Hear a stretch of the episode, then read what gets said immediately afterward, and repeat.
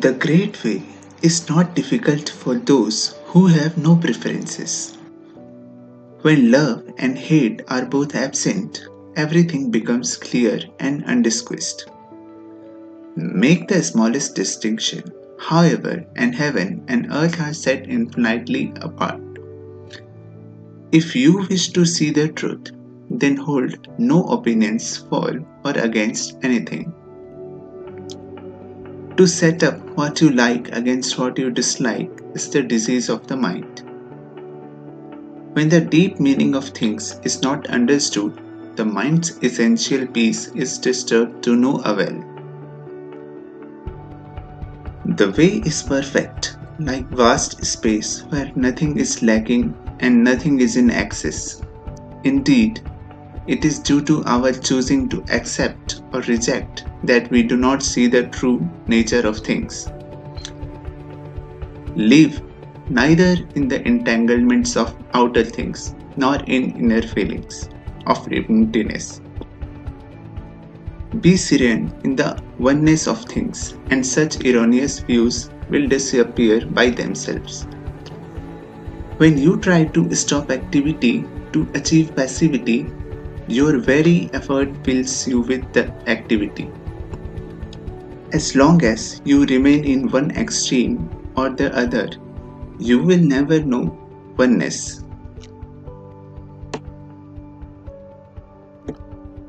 Those who do not live in the single way fail in both activity and passivity, assertion and denial.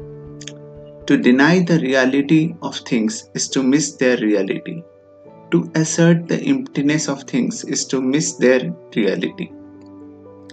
The more you talk and think about it, the further astray you wander from the truth. Stop talking and thinking, and there is nothing you will not be able to know. To return to the root is to find the meaning but to pursue appearance is to miss the source. At the moment of inner enlightenment, there is going beyond appearance and emptiness. The changes that appear to occur in the empty world we call real only because of our ignorance. Do not search for the truth, only cease to cherish opinions. Do not remain in the dualistic state Avoid such pursuits carefully. If there is even a trace of this and that, of right and wrong, the mind essence will be lost in confusion. All through all dualities come from the One. Do not be attached even to this One. When the mind exists undisturbed in the way, nothing in the world can offend and when a thing can no longer offend, it ceases to exist in the old way. When no discriminating thoughts arise, the old mind ceases to exist. When thought objects vanish, the thinking object vanishes. As when the mind vanishes, object vanishes. Things are objects because of the subject the mind is such because of things. Understand the reality of these two and the basic reality, the unity of emptiness. In this emptiness, the two are indistinguishable and each contains in itself the whole world. If you do not discriminate between coarse and fine, you will not be tempted to prejudice and opinion. To live in the great way is neither easy nor difficult, but those with limited views are fearful and irresolute. The faster they hurry, the slower they go. And clinging can't be limited. Even to be attached to the idea of enlightenment is to go astray. Just let things be in their own way, and there will be neither coming nor going. Obey the nature of things, and you will walk freely and undisturbed. When thought is in bondage, the truth is hidden. For everything is murky and unclear and the burdensome practice of judging brings annoyance and weariness.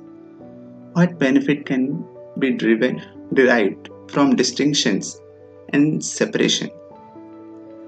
If you wish to move in the one way, do not dislike even the world of senses and ideas. Indeed, to accept them fully is identical with true enlightenment. The wise man strives to no goals, but the foolish man fetters himself. There is one dharma, not many. Distinctions arise from the clinging needs of the ignorant. To see mind with the discriminating mind is the greatest of all mistakes.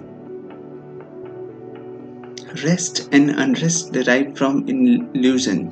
With enlightenment, there is no liking and disliking. All dualities come from ignorant interference. They are like dreams or flowers in air. Foolish to try to grasp them, gain and loss, right and wrong, such thoughts must finally be abolished at once. If the eye never sleeps, all dreams will naturally cease. If the mind makes no discrimination, the 10,000 things are as they are, of single essence. To understand the mystery of this one essence is to be released from all entanglements. When all things are seen equally, the timeless self essence is reached. No comparisons or analogies are possible in this causeless, relationless state. Consider movement stationary and the stationary in motion. Both movement and rest disappear. When such dualities cease to exist, one itself can't exist.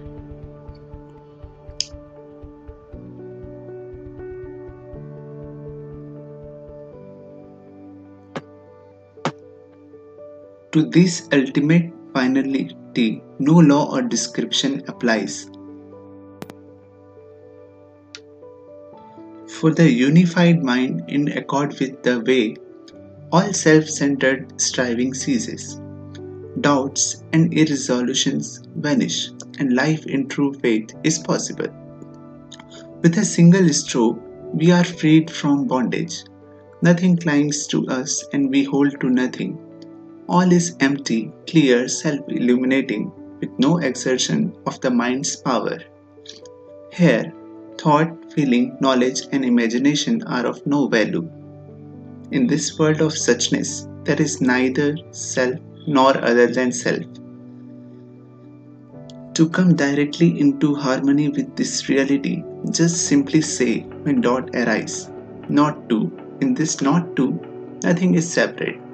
Nothing is excluded, no matter when or where enlightenment entering this truth.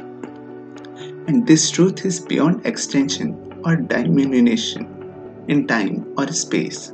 In it, a single thought, it is 10,000 years.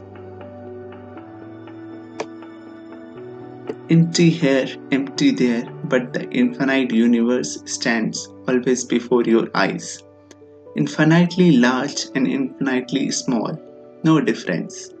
For definitions have vanished and no boundaries are seen. So, too, with being and non being. Don't waste time in doubts and arguments that have nothing to do with this.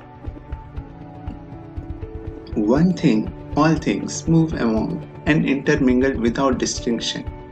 To live in this realization is to be without anxiety about non perfection.